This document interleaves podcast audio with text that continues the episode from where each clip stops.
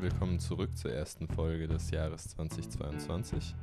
Wir hoffen, ihr seid gut durch die Feiertage durchgekommen und freuen uns jetzt wieder hier zu sein. Katja präsentiert euch heute drei große Trends für das Jahr 2022 und ich schaue mir dann nochmal vier Spots aus der Weihnachts- und Neujahreszeit an, insbesondere mit Bezug auf das Thema Food. Ja, danke, Adrian. Ich starte gleich mal mit drei Trends, die ich für sehr wichtig erachte. Der erste ist das Thema Nachhaltigkeit. Das wird in jeder Kundenkommunikation auf jeden Fall nicht mehr wegzudenken sein. Ich glaube, eine gute Marketingkampagne muss das heute einfach umfassen. Gerade von den großen Playern wird hier einiges erwartet. Und auch hier sollte man etwas erfinderischer sein, als nur bei den herkömmlichen Themen zu bleiben. Ein zweiter großer Punkt ist der Bereich Purpose, also Haltung.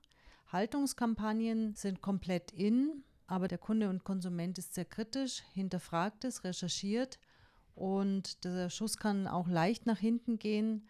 Also man sollte es sich sparen, hier Versprechen zu machen, die man nicht zu 100 Prozent halten kann.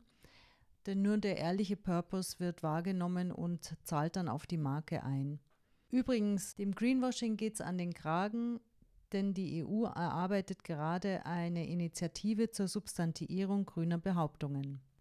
Der dritte Trend ist Veganismus, Vegetarismus. Gleich der Januar startet ja als Veganuary, also einen Monat vegan ernähren.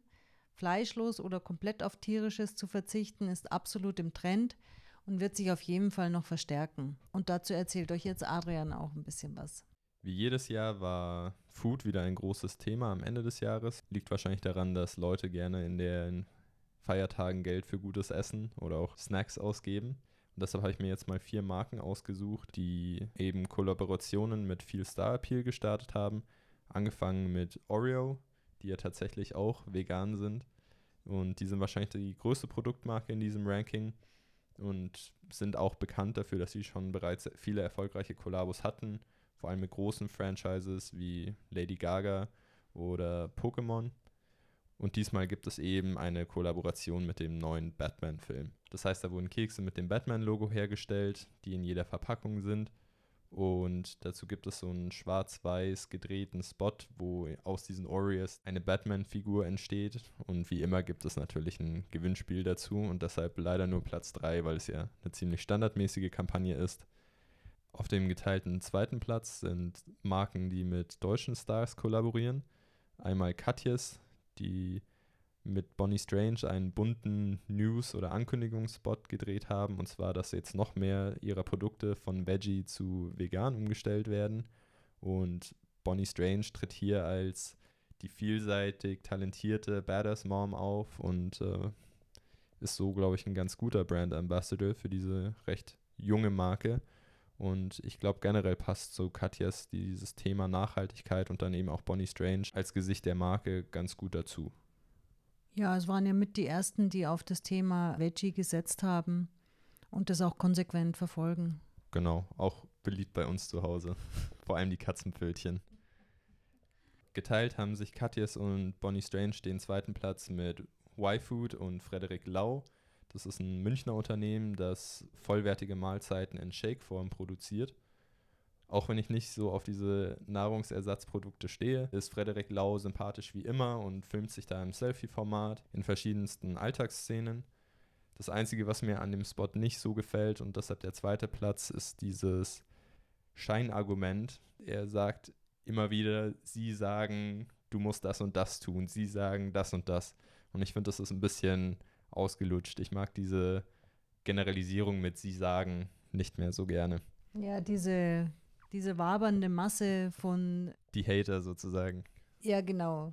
Das ist, das ist so inkonkret. Ich mag das auch nicht so gern.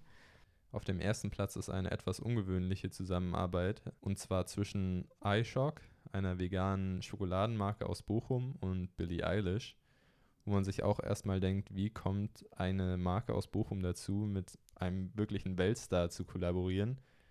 Das hat eine ganz nette Hintergrundgeschichte. Und zwar hat Billy bei ihrer Europatour in 2019 auf Instagram eine kleine Bustour hochgeladen, damit man mal sieht, wie man als Star so lebt on the road. Und da war eben die Schokolade von iShock zu sehen. Durch einige Zufälle kam es eben dann dazu, dass iShock sich in Verbindung gesetzt hat mit Billie Eilish und die meinte, ja, das ist meine Lieblingsmarke, kriege ich in Amerika leider nicht, aber würde mich freuen, wenn wir da was releasen zusammen. Und das finde ich einfach ein gutes Beispiel, wie man sich auch authentisch so einen Ambassador anlächeln kann, wenn man einfach ein gutes Produkt hat.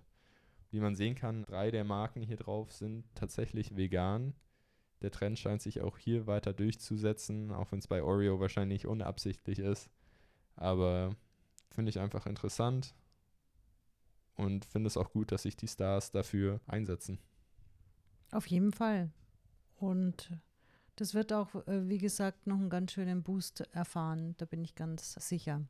Ja, dann sind wir auch schon am Ende der heutigen Folge. Wir hätten noch einen Tipp, allerdings haben wir den noch nicht gesehen.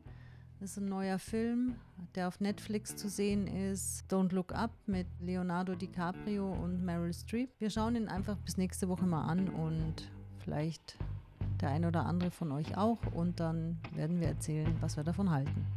Also. Vielen Dank und wir hören uns dann wieder nächste Woche. Servus.